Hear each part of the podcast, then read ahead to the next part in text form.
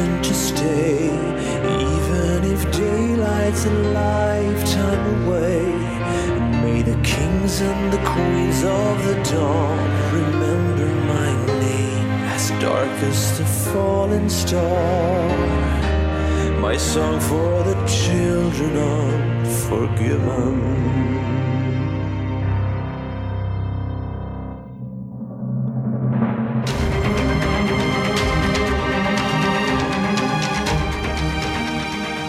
One of the best album openers I have ever heard. Welcome to the Metal Chick Podcast. I am your heavy metal huntress, Carrie Z, and I'll be your hostess on this heavy metal ride into my world.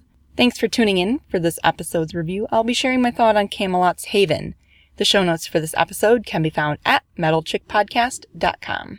So, okay, as a metal chick, my favorite genres are, are thrash metal and power metal. I really, I just love thrash metal for the high intensity and like just that blistering speed and the growling and the raw aggression that is thrash metal. But I, I genuinely love power metal too, just for the sheer drama, the powerful voices and intricate guitars and the emotional experience that you kind of get when you listen to some of these just super big songs. Leaders in the power metal genre, Kamelot, has been one of my all-time favorite bands since I discovered them in two thousand five. The Black Halo quickly became, and still is today, one of my go-to albums. When Roy Kahn left the band in two thousand eleven, I was pretty bummed. I'd learned to love his voice and his range, and I wasn't sure Kamelot would find a suitable replacement. I mean, really, how many bands replace the lead singer and then they just suck? Please refer to episode one and my thoughts on Skid Row. So I pretty much ignored them for a couple of years. In two thousand twelve, when Silverthorn came out, I quite frankly pretended that it did not. But then three years later, Haven hit the streets and I begrudgingly gave it a listen. And I, I I just, I promptly did one of them forehead slaps, as it was pretty obvious that the transition from Roy Kahn to Tommy Karevik was pretty fucking epic. I honestly don't think they could have found a more suitable replacement to keep the same sound and just that similar tone. The transition from Kahn to Karevik, it's smooth, which as a listener I really appreciate. When you have a vocal change and it's an obvious difference, it can be really distracting because you constantly find yourself comparing to the old singer. You're like, oh, the old singer would have done it better, or oh, the old singer would have done it different, or whatever. But Tommy Karevik, he, he does such a top-notch job that you can still focus on the overall musicality of the group and the way they work together harmoniously rather than focusing on the changes. He's similar enough to pick up right where they left off, but I actually think that he has a cleaner tone than Kahn did. And that kind of stands out on this new album especially. Before I purchased Haven, I did go back and listen to Silverthorn, which, quite honestly, it blew me away. I'm not sure it replaced The Black Halo as my favorite album, but it might have come close. And after listening to both Silverthorn and Haven several times, I think Silverthorn was a little bit of a better album in that it was a little bit edgier, and there was more flair to it. But I know some people weren't happy with the almost, like, clone-like transition, but I personally felt that the smooth transition of Silverthorn, it helped ease you into Karevik, but on Haven, I don't know, he sort of steps out from that shadow a bit. He still has the similar tones that screams Kamelot to you, but he's able to spread his vocal wings a bit and allow the listeners to embrace him as Karevik and not Kahn. I don't even know if that makes sense, but anyway, back to the album we're here to talk about. After two and a half years, Kamelot delivers Haven, the eleventh studio album, and it's a respectable fifty-five minutes long. Well, not technically, it really isn't a concept album, but it definitely has a story arc. It's very brooding and cinematic and full of very intricate technique. The album opens with Fallen Star, and talk about an opening song that just screams Kamelot.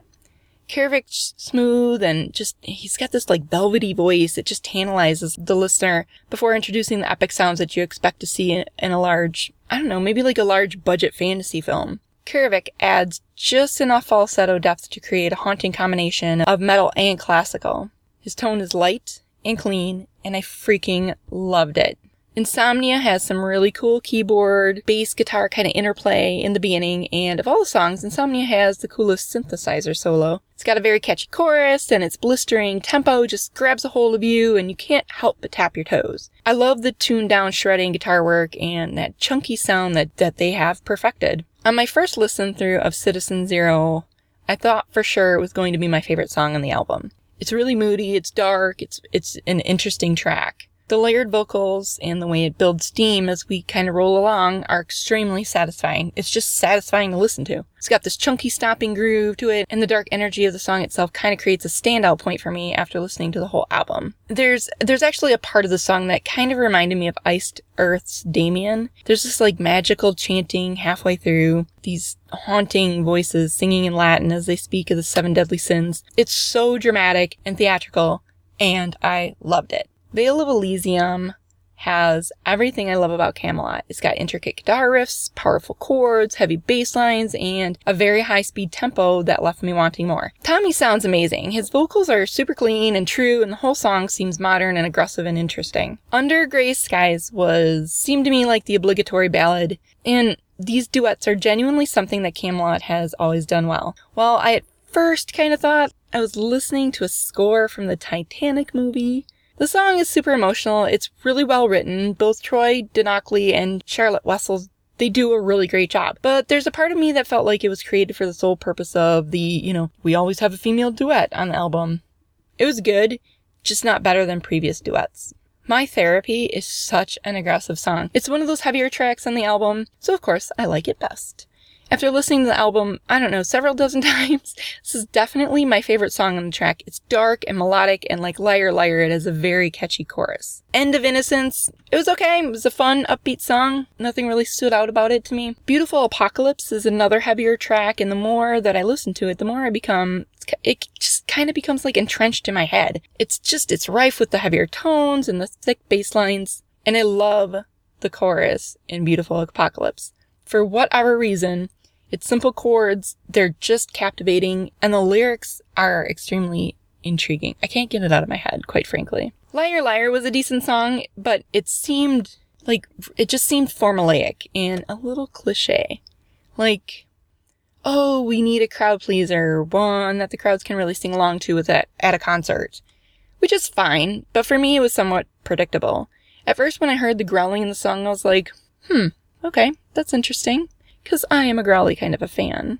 But I genuinely don't think that Alissa White-Gluz really enhanced the song in any way. I think she has a lovely voice, but I don't find her growl range to have a lot of dynamic, and I'm a huge fan of dynamic. But that being said, the song is sure to be a crowd favorite, and I do like that they introduced a bit of the heavy growling into the song, even if it did seem a little jarring and kind of out of place. I enjoyed the double pedal drumming and the overarching message in the lyrics. Here's to the Fall is just another song that just seems so cinematic and just like epic.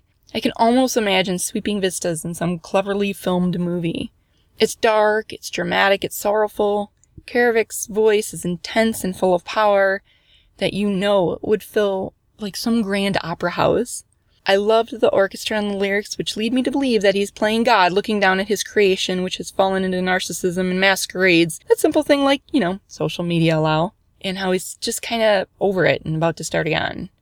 It was a very cool song. Revolution is another great song, tinged with more, I don't know, like the industrial metal side of things. And here, unlike Liar Liar, I feel the growling that Alissa White-Gluz contributed, it enhanced the song. It just, it's gonna be, a sh- it's sure to be a fan favorite. Ecclesia and Haven, the two instrumental pieces that, they kind of add a symmetry to the overall album.